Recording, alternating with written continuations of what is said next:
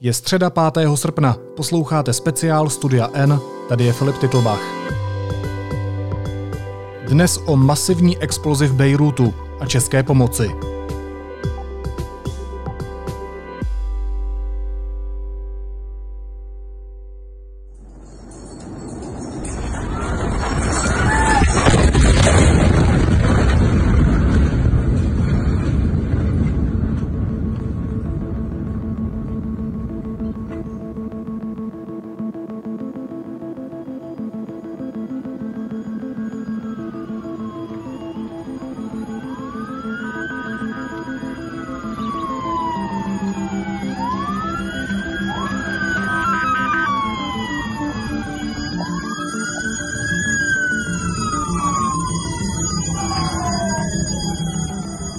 V libanonském Bejrútu došlo v úterý k masivnímu výbuchu. Exploze si vyžádala víc než 100 mrtvých a tisíce zraněných. Pátrací týmy na místě a v přilehlém okolí stále ještě pracují.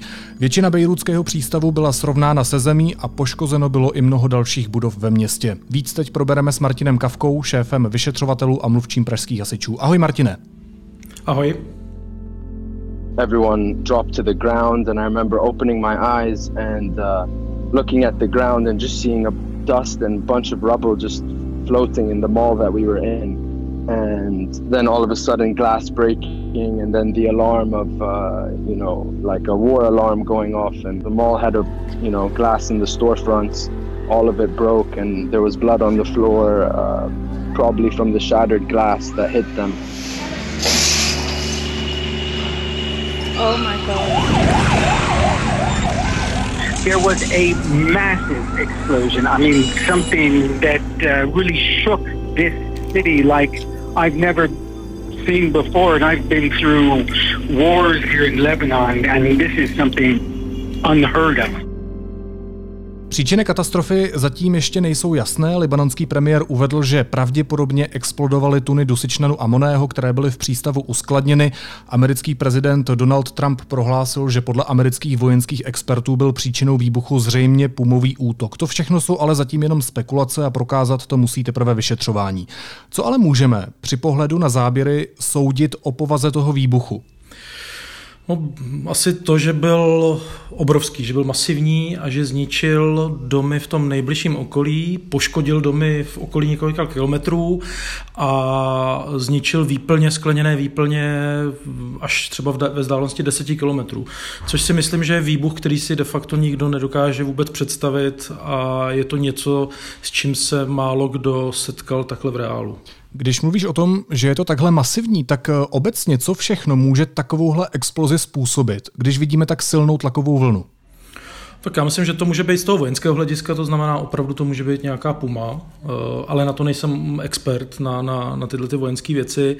Eh, a mohl by to být i ten ledek, o kterém se spekuluje a zatím to vypadá tak, že to potvrdili snad i Libanonci. Eh, pokud ho tam byly tři tuny eh, a pokud se k němu dostala teplota eh, kolem těch tisíci stupňů, kdy je to vlastně kritická teplota pro ten ledek, kdy může dojít opravdu k takhle masivnímu výbuchu, no tak ten ledek a tři tuny to způsobit může. Já jsem si vyhledával nějaké podobné případy a našel jsem, že někde v Texasu došlo právě k výbuchu toho ledku převáženého a tam, tam taky došlo k takhle obrovskému a masivnímu výbuchu.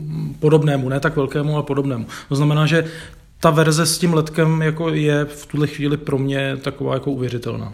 Když říkáš ledek, tak eh, mnozí možná neví, že ledek je označení právě pro ten dusičnan amoní. Ta exploze vyvolala otřesy o síle 3,5 stupně a byla citelná a slyšitelná až na Kypru, který je od Libanonu vzdálený víc než 200 kilometrů. Dá se k něčemu, co známe, takový výbuch přirovnat?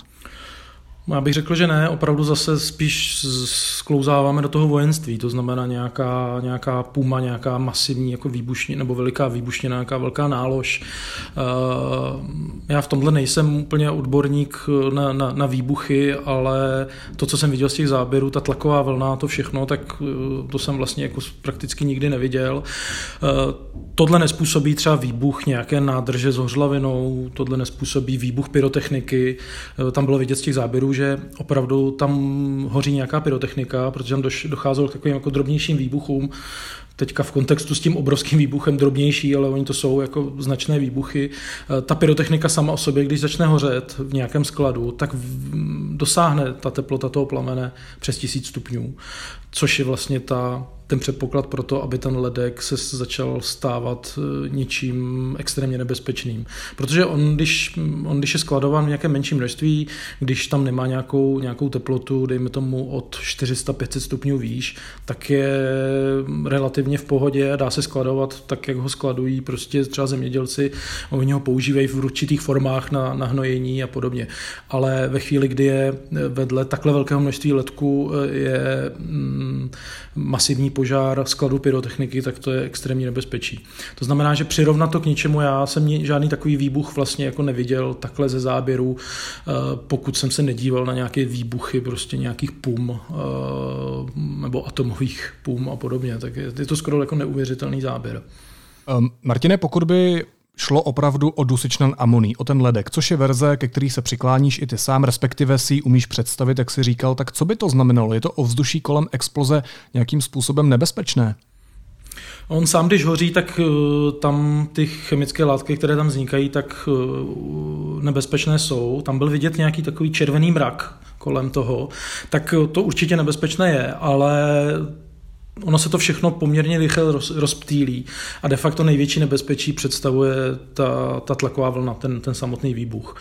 V tuhle chvíli teď si myslím, že tam nějak jako nebezpečí e, e, třeba otravou chemikáliemi, že by tam nemělo hrozit, ale zase nevím, nejsem na místě, nedokážu si to představit. Slyšel jsem někde, že ministerstvo, mm, nějaké ministerstvo v Libanonu jako doporučuje evakuaci těch osob, aby tam vlastně jako nebyli ty, ty lidé, že jim hrozí nějaké nebezpečí. Já si myslím, že teď největší nebezpečí pro ty lidi představuje to, že eh, ty poškozené budovy tou tlakovou vlnou se zřítí následně a že může dojít vlastně k dalším, k dalším jako nebezpečným stavům, nebezpečným situacím. To znamená, že ten výbuch byl tak masivní, že mohl narušit i statiku těch budov v okolí stoprocentně ji narušil. Ehm, jak jsem řekl, úplně na, na, v tom epicentru tak ty budovy de facto zničil. Ehm, pak v nějakém okolí, dejme tomu několika kilometrů, třeba dvou až pěti kilometrů, tak ty budovy částečně zřítil a pak si myslím, že je i narušil a to musí, to bude jako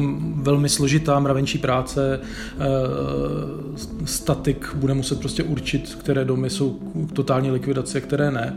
A to je vlastně největší nebezpečí pro ty záchranáře, pro ty zasahující hasiči a záchranáře. Eh, chodit do těch budov s tím vědomím, že ta budova může následně spadnout.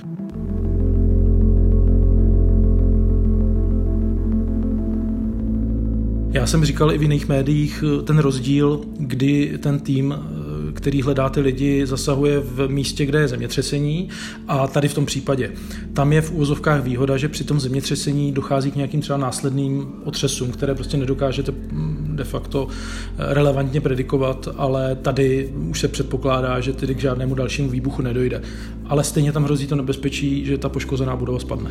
Z tvojí praxe mohl být takový výbuch způsobený špatným skladováním? Děje se to běžně, že dochází k explozím kvůli tomu, že se s těmi látkami zkrátka špatně manipuluje, že se špatně uskladňují a tak dále? No, k takovýmhle explozím si myslím nedochází běžně, ale obecně k nějakým třeba požárům nebo, nebo možná tedy i explozím, co se týká skladování materiálu, tak samozřejmě dochází a je, vždycky v tom je ten lidský činitel. Buď je tam špatné skladování, to znamená, že se tam skladuje větší množství, než třeba dovoluje bezpečnost celého toho objektu. E, to požární zatížení je tam tak extrémní, že ta budova vlastně nemá šanci třeba odolávat nějakému požáru masivnímu, natož výbuchu. E, pak jsou jako speciální normy a zákony pro skladování výbušnin, ale to už je opravdu asi jiný obor a tam si myslím, že ti lidé jako si nedovolí eh, ty firmy, které skladují takhle nebezpečný materiál, tak si prostě nedovolí překračovat nějaké meze, nějaké normy a podobně. Ale pokud platí opravdu ta, pořád je to tedy asi nepotvrzená verze, ale pokud platí to, že na nějakém jednom místě byly, byly tři tuny letku a hned vedle byl sklad s pyrotechnikou, který hořel, tak to je tak jako nepředstavitelná kombinace, že se mi to ani nechce věřit a myslím si, že, to, že tohle se prostě nemůže stát a to nemůže jako nikdo, nikdo dovolit, ale vždycky je to o lidech, o nějakém lidském faktoru. To znamená, že pokud je to v nějakém skladišti, které je různorodé, tak tam je právě největší nebezpečí toho, že dojde k požáru a dojde k nějakému masivnímu rozšíření právě na ty, na ty další materiály. To znamená, že skladování se třeba v České republice z oblasti požární prevence sleduje velmi důkladně a snažíme se, snažíme se chodit na kontroly a snažíme se zjišťovat, jaké materiály jsou tam skladovány a nastavit vlastně ty předpisy tak, že jsou jedny z nejtvrdších na světě. Jak jsem říkal v úvodu, tak je potřeba být velmi opatrný k závěrům, co tu explozi způsobilo, dokud nemáme výsledek vyšetřování. Když se ale vrátím k prohlášení amerického prezidenta Donalda Trumpa, tak já vím, že si říkal, že se nic takového nezažil, eh, je těžké to nějakým způsobem hodnotit, ale může takhle vypadat pumový útok, jak tvrdí Donald Trump. Dokážeš si tuhle verzi představit jako jednu z možných? Já asi, to by byla opravdu spekulace. Je, jako ten, ten výbuch, jak jsem viděl, tak samozřejmě připomínal prostě výbuch nějaké, ně, nějaké výbušniny nebo nějaký, nějaký pumový útok. Uh, ale jestli toto bylo nebo ne, to já si opravdu nedokážu, nedokážu představit. Uh, tam jediný, co teda by se dalo trošičku rozklíčovat, je, že jsme viděli, že tam hoří nějaký sklad, že tam dochází jako k takovým jako drobnějším výbuchům, že to opravdu vypadá na tu pyrotechniku. To znamená, že tam probíhal už vlastně masivní požár, docela masivní požár toho skladu a pak najednou se ozvala rána. Uh, to by muselo opravdu být tak, že prostě došlo k požáru skladu a pak tam přišel nějaký pumový útok, ne, nevím, opravdu, je to, je to zvláštní. Já, já osobně z toho, z těch záběrů, které mám, se přikláním spíš k tomu, že opravdu došlo k požáru toho skladu a, a vedle byl uskladněný nějaký prostě materiál, který, který způsobil eh, tenhle výbuch. Ale eh, třeba je to celé jinak a, a ty záběry mm, jsou prostě zkreslující. Já bych nechtěl spekulovat, asi, asi to necháme na, na těch vyšetřovatelích v Libanonu. Pro nás je teďka důležité dostat ty lidi z těch trosek, pokud tam ještě přežili. To je ten, ten nejdůležitější úkol asi pro ten tým. Co se týká těch příčin, tak tohle je tak složitý případ, že, eh, že to nezávidím těm místním vyšetřovatelům. My se ještě dostaneme k české stopě v tomhle celém případu, protože na místo míří USAR tým. Budu se tě na to ptát, ale ještě jednu otázku předhodím. Ty sám vedeš v Praze tým vyšetřovatelů. Jak dlouho podle tvých zkušeností může trvat vyšetřování takhle velké exploze? No, tak možná teď řeknu něco takový jako kontroverznějšího, ale ono to může trvat mm, třeba jenom pár hodin. Eh, tam může být kamerový záznam, může se prostě okamžitě přijít na příčinu, může se okamžitě vědět, co to je, můžou se tam pohybovat lidé a ty prostě řeknou, tady jsme něco dělali, svařovali, chytnul nám od toho sklad a hned vedle byl sklad něčeho dalšího a prostě došlo k tomuhle.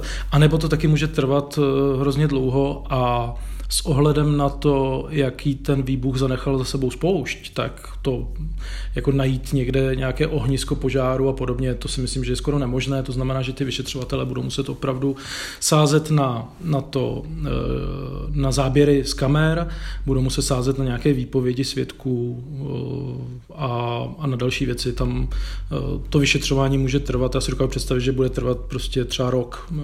Ostatně to, ono to není jenom přijít na příčinu požáru, ale musí se tam, aspoň když, když bych to přenesl do České, eh, do České, k nám, do České republiky, tak my bychom samozřejmě nezjišťovali jenom příčinu požáru, ale nějaké ta právě další bezpečnostní opatření, jestli tam nebyly porušeny bezpečnostní předpisy a další věci. A to si myslím, že by trvalo hrozně dlouho. Ostatně třeba vyšetřování nebo uzavření to vyšetřování třeba hotelu v náplavní nám trvalo skoro rok, takže ono to opravdu je několik měsíců, tam jsou expertní týmy a expertní skupiny. Jak už jsem zmínil, tak Česko dneska vyšle do Bejrutu na pomoc speciální tým hasičů USAR. Jaké konkrétní úkoly tam budou plnit?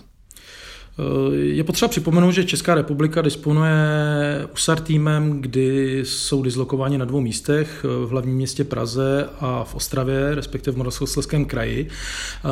Je možnost vyslat několik typů těch, těch USAR týmů. Ten USAR tým to je vlastně anglická zkratka pro vyhledávání nebo záchranu osob ze zavalených budov a my tam vysíláme takzvaný medium střední tým, ten se skládá z 36 lidí, kdy tam jsou hasiči, je tam, eh, je tam lékař, eh, úřazové nemocnice v Brně a je tam pět psovodů a je tam statik.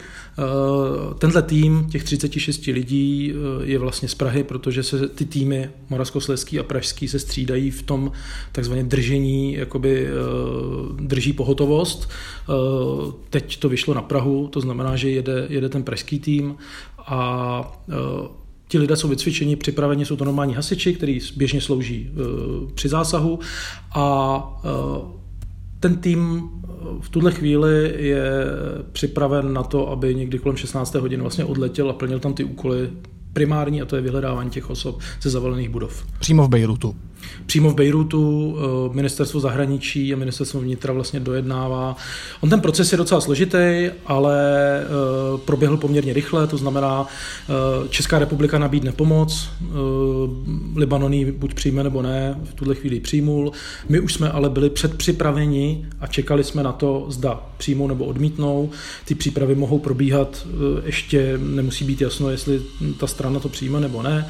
Ve chvíli, kdy to ta strana přijmula, tak jsme se vlastně aktivovali do takzvaného alert modu, to znamená, že se veme materiál, se sbírají se lidé, kteří jsou volní, ten šéf toho týmu si vybere prostě osoby, které tam pojedou, zaktivují se, dopraví se na nějaké jedno místo, tady v tomto případě je to letiště Ruzině a přes ministerstvo vnitra a zahraničí se zajistí letadlo, odletí se na místo, no a tam pak jsou další úkoly.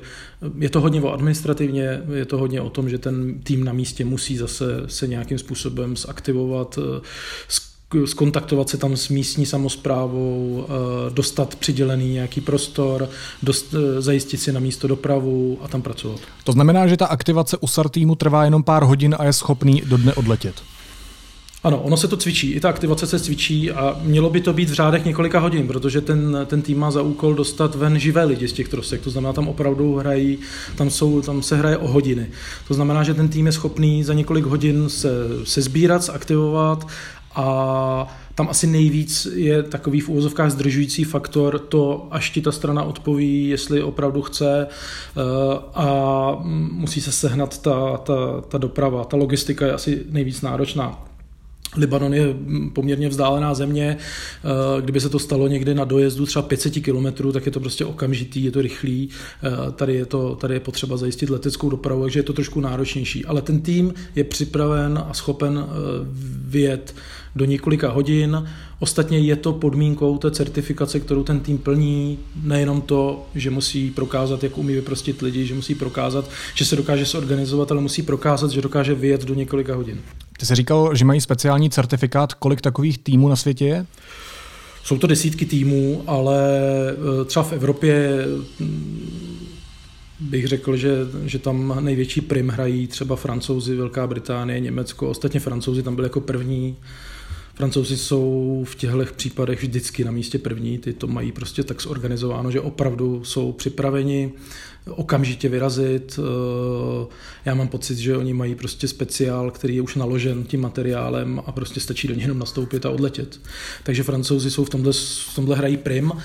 No a v Evropě jsou samozřejmě týmy a v té v tý, v tý části kolem České republiky, tak třeba Poláci jsou taky velmi do, dobří na to a my Česká republika už pravidelně obhajujeme ty certifikáty, takže my jsme už součástí vlastně toho těch, těch týmů a opravdu se to dělá v koordinaci. Já jsem, já jsem zaregistroval na sociálních sítích eh, takové jako informace nebo možná třeba odpovědi, když, eh, když pan ministr Hamáček řekl, že vlastně nabídli, nabídli tu pomoc, tak, tak tam lidé vlastně jako psali, proč, na co čekáme, proč ten tým vlastně jako nepos, ne, neposadíme do letadla a neodletíme tam, ono to prostě nejde, to se nedělá takhle, nemůžete se sebrat eh, a přiletět do nějaké země bez pozvání, bez koordinace. To znamená, že eh, Evropská unie koordinuje vlastně ty, ty, ty týmy a eh, dokáže nějakým způsobem to skoordinovat. Nemůže, nemůže to být tak, že se najednou třeba 50 týmů rozhodne, že tam jako přiletí. Opravdu to musí být skoordinováno. A tady jsem viděl tu rychlost. To je, jako, to je skvělá zpráva, že to opravdu proběhlo všechno velmi rychle. Jakou techniku mají lidé z USAR týmu k dispozici? Jaký mají speciální výcvik? Čím se vlastně liší od těch běžných hasičů? No, jak jsem řekl, oni to jsou normální hasiči, kteří běžně zasahují u požáru, u vyproštění osob, zachraňují ty kočičky z těch stromů, zachraňují prostě lidi, eh, běžně zasahují. No ale ještě navíc jsou trénováni právě pro tyhle případy, mají speciální výcvik, musí umět s tou speciální technikou, to jsou třeba štěrbinové kamery nebo echolokátory, musí umět spolupracovat s těmi psovody.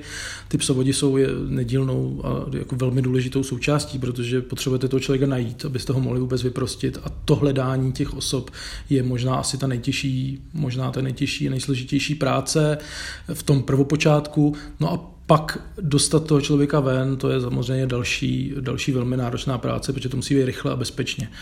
Ale eh, používají takové ty běžné věci, co si člověk dokáže představit. To jsou takové ty speciální prostě vrtací kladiva, těžké náčiní, eh, ruční náčiní, páčidla a podobně. Je to prostě, mm, jsou to trosky domů a musíme se tam nějakou, nějakým způsobem dostat, ale musí to být bezpečné, jak pro ty zasahující hasiče, tak samozřejmě pro toho zachraňovaného člověka.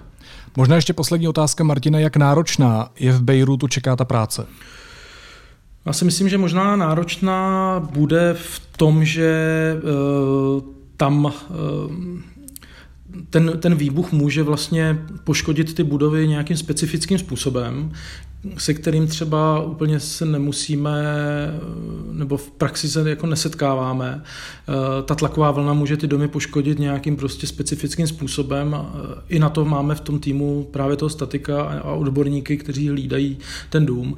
No a také se tam mohou setkat eh, třeba s jazykovou bariérou, to je, to je v těchto státech samozřejmě, tam se s tím počítá a třeba se tam dá i nějaký tlumočník z té libanonské strany, protože vy s tím člověkem musíte komunikovat komunikovat. No a myslím si, že tam bude velmi náročné asi třeba zjistit ty základní informace, kdy vás ten tým vám dají, přidělej vám tam nějaký dům, ale ono se vlastně nebude vědět vůbec, kolik je předpoklad, že tam je lidí třeba. Jo, on tam nemusí být vůbec nikdo a vy to nevíte, prostě budete hledat a přitom byste mohli být třeba na, jiné, na jiném místě. Ale to bohužel v těchto případech tak bývá, že se prostě neví, kolik je tam na místě lidí. Takže asi nic úplně jako zásadního já tam nevidím že oproti třeba tomu zemětřesení, až na to, jak jsem řekl, že tam asi nebudou ty následné otřesy. Ale nedokážu si představit, že by tam mělo potkat něco, něco jako závažného. Možná třeba ještě mě napadá infrastruktura, že bude poškozená tou tlakovou vlnou, ale na to taky se, se jako myslí při tom cvičení, protože i při zemětřesení bývá poškozená infrastruktura a ono, ono opravdu ten tým je soběstačně je připraven prostě pomoci i v takhle extrémních podmínkách. Říká šéf vyšetřovatelů a mluvčí pražských hasičů Martin Kavka. Martine, moc děkuji za rozhovor. Hezký den. A pokračujeme s reportérkou deníku N Petrou Procházkovou, která sleduje další podrobnosti. Ahoj Petro. Ahoj, hezký den. Ty jsi narazila na informaci, že ledek, to znamená tedy ten dusičnan amoní, o kterém jsme se bavili, může pocházet z ruské lodi, která v tom bejrútském přístavu neplánovaně už před několika lety zakotvila. Co o tom víme?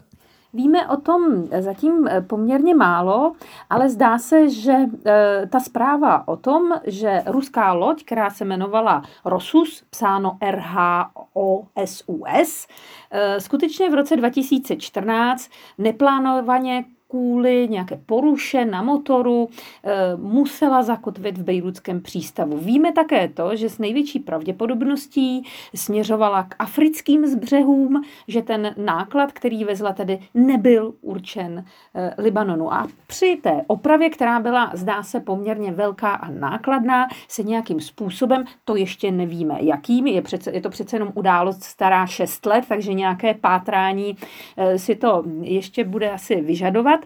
Prostě při, tom, eh, při té opravě se zjistilo, eh, libanonské úřady zjistily, eh, že na palubě se nachází opravdu obrovské množství té látky letku, jak říkáme, která tedy z nějakého, z nějakého důvodu nebyla deklarována, nebyla prostě v deklaraci té, té lodi. Došlo tam k, různém, k různému dohadování, různým sporům a nakonec ten náklad byl zabaven. Byl zabaven, vyložen a uložen v tom pravděpodobně dnes již neexistujícím skladu.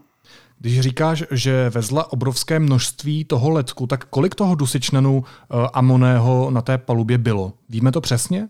Právě, že to množství eh, se udává na 2750 tun, což je přesně to množství, eh, které i podle oficiálních jaksi vyjádření libanonské vlády a té nejvyšší bezpečnostní rady bylo v, bylo v tom skladu. Takže tam by, samozřejmě se to shoduje. Ono takové velké množství letku asi nemáš v několika skladech, byť ve velkém přístavu. Takže i tato informace, byť je to velmi krátce po tom výbuchu a samozřejmě to vyšetřování probíhá, eh, tak zdá se, že eh, ta verze, odkud tedy ta látka pochází, je velmi, velmi pravděpodobná, i když i ruské eh, televize a ruské noviny, které se případu mimořádně věnují, mají tam eh, několik štábů na místě a opravdu ta událost je v Rusku velmi, velmi jako propírána ze všech stran, tak uvádějí samozřejmě i další možnosti, jak by to mohlo být, ale, ale tato se nám rýsuje zatím z toho, co, co víme jako velmi, velmi pravděpodobná. Říká se tomu ruská stopa, ale zatím vlastně to vypadá vypadá tak, jako že e, pouze e, ta látka je z Ruska a je původcem toho neštěstí, ale že by tam nějak dále hrály rusové roli, to samozřejmě nevíme a v tuto chvíli to nevypadá. E, zdá se, že ta varianta s tím, že tam prováděl někdo ty svářičské práce a došlo k nešťastné události, tak k té se přiklání i ruské zdroje. Ty jsi řekla jednu zajímavou věc a to, že ten náklad nebyl deklarován. To znamená, že ten Dusičnan mohla ta loď vést neoficiálně? Zdá se, že ano. E, buď nebyl, e, ty deklarace se zatím dohledávají, je to přece jenom událost stará několik let, nicméně pravděpodobně nebyl, buď nebyl deklarován vůbec, anebo nebylo deklarováno řádně jeho množství. A protože jde o látku, která, jak bohužel jsme viděli, je, je výbušná, je velice nebezpečná, tak podléhá určitým pravidlům a ta nebyla, ta nebyla dodržena. Ehm, ono se tehdy v tom roce 2014 o té události skutečně psalo, například Nová gazeta ruská, eh, tam popisuje ten, eh, tu událost. Eh, už víme, že majitelem té lodi a tedy i obchodníkem s tím nákladem pravděpodobně byl jistý ruský podnikatel, který pochází z dálně východního Charkova, takže nyní ruští novináři se snaží dohledat všechny podrobnosti, ale je to skutečně příliš krátká doba na to, abychom zjistili, komu třeba byl ten náklad původně určen. To je velice zajímavé. Ono to je hnojivo ve skutečnosti, takže pochopitelně mm, všichni budou tvrdit, a je to, je to také pravděpodobně, že to, eh, že to bylo určeno eh, jaksi k odbytu na africkém, africkém, africkém trhu, ale eh, veškeré ty podrobnosti zatím opravdu nemáme a myslím si, že ale budeme během několika hodin nebo dnů mít. Možná ještě jedna věc. Odkud tedy ty základní informace o lodi a o tom nákladu novináři mají? Nakolik tomu můžeme věřit? Já si myslím, že velkou část e, lze dohledat v veřejných zdrojích. Ruští novináři mimochodem jsou mistři v dohledávání informací Eh, které mm, dokážeš získat tím, že prostě znáš ten přístup. Ono někdy se zdá, což taková obecnější věc, někdy se zdá, že ten člověk to musí mít přímo z tajných služeb, ale co já mluvím s našimi kolegy ruskými, kteří nám v řadě případů našich kaus velmi pomohly s dohledáním třeba různých majetkových záležitostí, anebo i právě mapováním třeba pohybu e, nějaké osoby, tak oni e, velmi často využívají z velké části právě těch veřejných zdrojů. A e, v tomto případě druhá věc je, která v Rusku je velmi obvyklá a u nás není tak snadná, ale tam tedy je to velmi, velmi snadné, že někomu něco zaplatíš a on ti tu informaci, on ti tu informaci sdělí. Takže zdá se, že kombinací těchto dvou metod se ruští novináři velmi rychle dokáží dostat k poměrně, k poměrně jako zajímavým informacím, i když bych chtěla říct, že tady v tomto případě, o kterém mluvíme my teď s tebou, eh, tak se hned po Rusech to potvrdila vlastně i libanonská televize s odvoláním na nejvyšší obranou radu státu. Takže tato verze s tím ruským původem není pouze, jako bych řekla, vycucaná z prstu z ruských sdělovacích prostředků, ale je to už zpráva, která koluje v libanonských sdělovacích prostředcích. A ještě poslední otázka, pokud by se tahle verze potvrdila, co by to znamenalo pro Rusko? Já si nemyslím, že by to znamenalo něco zásadního. Rusové jsou známí tím, eh, nejedna jejich loď eh, nebo náklad byl zabaven někde v přístavu. Velmi často je to i kvůli třeba absenci pojištění na tu loď a různým, různým jiným důvodům, ale Rusovi, kteří plují pod různými vlajkami, eh, tak mývají velmi často podobné problémy s nedeklarací nákladu, s tím, že prostě eh, porušují nějaká pravidla. Eh, takže není to úplně tak něco výjimečného. Pouze my jako, jak si bych řekl, stát, který nemá moře, tak se těmi případy nepříliš zabýváme, ale třeba v ruských médiích je to velmi častá kauza. Říká reportérka Petra Procházková. Petro, moc děkuji za informace. Měj se hezky, ahoj. Hezký den. To je konec dnešního speciálu Studia N k masivní explozi v libanonském Bejrutu. Čerstvé informace aktualizujeme každých pár minut na webu Deníku N. Naslyšenou zítra.